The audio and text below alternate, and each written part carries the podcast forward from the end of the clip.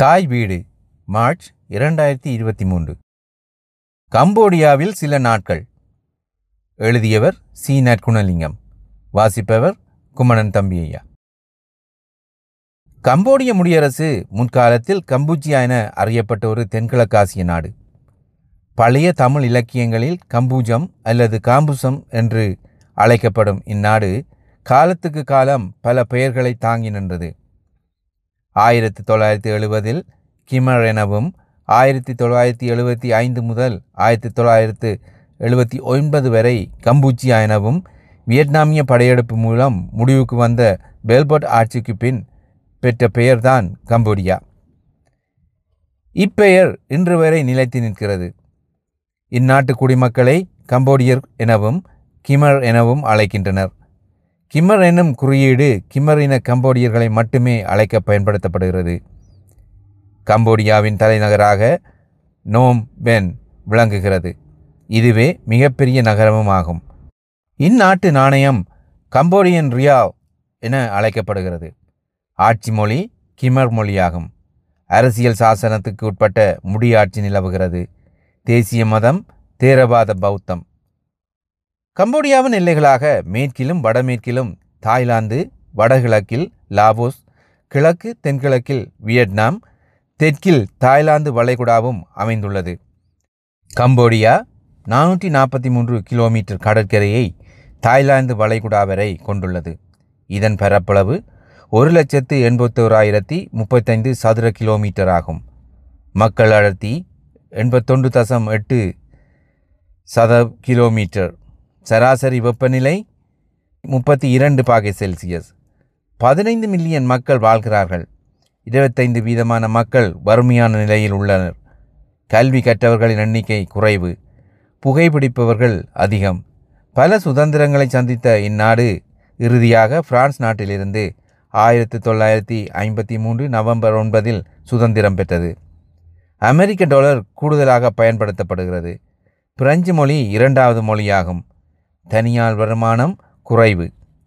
ஐநா அமைப்பின் உறுப்பினராகவும் உலக வங்கி, பன்னாட்டு நிதியம் ஆகியவற்றின் உறுப்பினராகவும் உள்ளது. இயற்கை வளம் நிறைந்த இந்நாடு தென்மேல் பருவக்காற்று மூலம் மே முதல் செப்டம்பர் வரை மழை கிடைக்கிறது.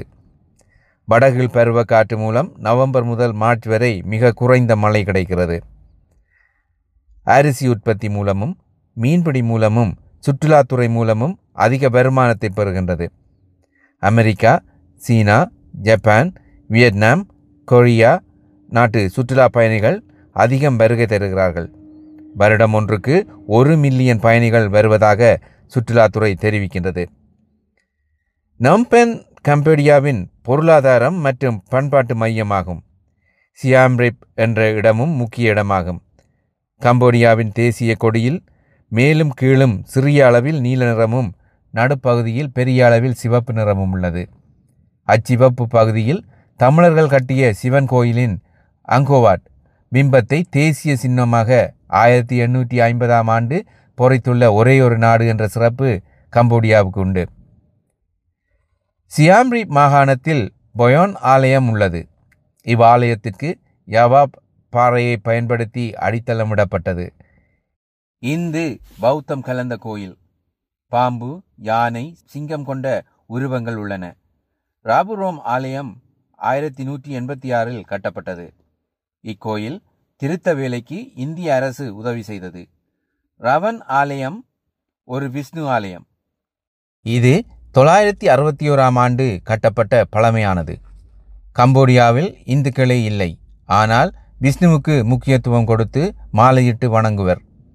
சியாம்ரீப்பை சுற்றி 100கணக்கான கோயில்கள் இருப்பதால் அக்கால மன்னர்கள் பல போர்களில் வெற்றி பெற்றதால் அவ்வெற்றியை கொண்டாட கோயில்களை அமைத்தார்கள் என சொல்லப்படுகிறது.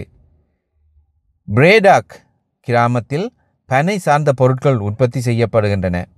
பனஞ்சீனி குறைந்த விலையில் கொள்வனவு செய்யலாம். சியாம்ரீப் மாகாணத்தில் 1500 மீட்டர் உயரமான கபால்ஸ் மலையில் இம்மலையில் உற்பத்தியாகி வரும் நதியின் கீழ்ப்பகுதியில் உள்ள கருங்கல் படுக்கையில் 1000 சிவலிங்கங்கள் உள்ளன. அருகிலுள்ள கற்பாறைகளில் சிவன், உமாவின் உருவங்கள் செதுக்கப்பட்டுள்ளன. பார்ப்பதற்கு அழகும் அதிசயமும், ஆனால் அவ்வளவு தூரம் ஏறுவது என்பது சிறிது கடினம்தான். ஏறுவதற்கான பாதை சுலபமானதல்ல. இருப்பினும் எல்லோரும் ஏறுகிறார்கள். எம்மால் முடியாதா என நினைத்து நானும் ஏறினேன். நகரில் 150 மீட்டர் ஆழமான பிரதான ஆறு ஒன்றை மையப்படுத்தி அதனை முழுமையாக பயன்படுத்தி கம்போங் பிளாக் கிராமம் என்ற ஒரு மிதக்கும் கிராமம் உருவாக்கப்பட்டுள்ளது. இவ்வாறு கொம்பெங்லூக் என கம்போடிய மொழியில் அழைக்கப்படும். இங்கு 3500 குடும்பங்கள் சொந்த வீட்டுடன் வாழ்கிறார்கள். வசதியான ஒரு படகில் சென்று பார்வையிடலாம். ஆற்றுக்குள் இருமருங்கும் வீடுகள், பாடசாலைகள், வேலைத்தளங்கள் என பல கட்டடங்கள் உள்ளன. வீட்டுக்கு ஒரு துவிச்சக்கர வண்டி அல்லது ஒரு கார் வைத்திருப்பது போன்று வீட்டுக்கு ஒன்றோ அல்லது அதற்கு மேற்பட்டதாகவோ படகுகள் இருக்கும். அதை தாமே தம் தேவைக்கு ஓட்டி கொண்டு போவார்கள். அழகான ஒரு காட்சியாக இருந்தது. இதனை விட குறைந்த விலையில் பொருட்களை கொள்ளளவு செய்ய பழைய சந்தை ஒன்று நகரில் உள்ளது. சுற்றுலா பயணிகள் பொருட்களை சுதந்திரமாக வாங்கிக் கொள்ள முடியும். இங்கு அங்கோர் பூமி தெளிந்த நீரோடையின் அழகை பெற்றுள்ளது. மிக பிறந்த நிலத்தில் கோயில்களை மட்டுமே கொண்டுள்ள நகரம் அங்கோர். அங்கோர் என்பதும் கம்போடியாவில் உள்ள சிவன் கோயில் தொகுதிக்கு உரிய இடம். வாட் என்பது கோயில் என்பதை குறிக்கும் கிமர் மொழி சொல். சோழ அரசின் கீழிருந்த 2ஆம் சூரியவர்மன் 27 ஆண்டுகள் இவ்விடத்தை தலைநகராக கொண்டு ஆண்டபோது இவனால் கட்டப்பட்டது. பின் 6ஆம் ஜெயவர்மனுக்கு கைமாறியது. இவ்வரலாற்றை கொண்ட நாட்டில் நம் கலைத்திறமையை உலகுக்கு காட்டிய அங்கோவாட் கோயில் யசோதாபுரத்தில் விஷ்ணு கடவுளுக்காக 12ஆம் நூற்றாண்டில் கட்டப்பட்டது. காட்டின் நடுவில் இருந்த அங்கோவாட் கோயில் பிரெஞ்சு காலனித்துவ ஆட்சியின் போது பிரெஞ்சு நாட்டின் ஆய்வாளரால் கண்டுபிடிக்கப்பட்டது. உலகின் மிகப்பெரிய சிவன் கோயில் 500 ஏக்கரில் அமைந்துள்ளது. 3000 கோடி தொன் கருங்கற்களால் 10 லட்சம் பணியாளர்களை கொண்டு 40 ஆண்டுகளாக கட்டப்பட்ட கோயில் ஒரு அகழியும் 3 மண்டபங்களும் மத்தியில் உள்ள 5 கோயில்களை சூழ உள்ளன. கோயிலை சுற்றிய சுவர் மட்டும் 3.6 கிலோமீட்டர் ஆகும். தமிழரின் கட்டடக்கலைக்கு இக்கோயில் ஒரு ஆதாரம். மண்டபங்களின் கூரைகள் பாம்புகளின் உடல்களையும் சிங்கம், கருடனின் தலையையும் கொண்ட உருவங்களால் அலங்கரிக்கப்பட்டுள்ளது.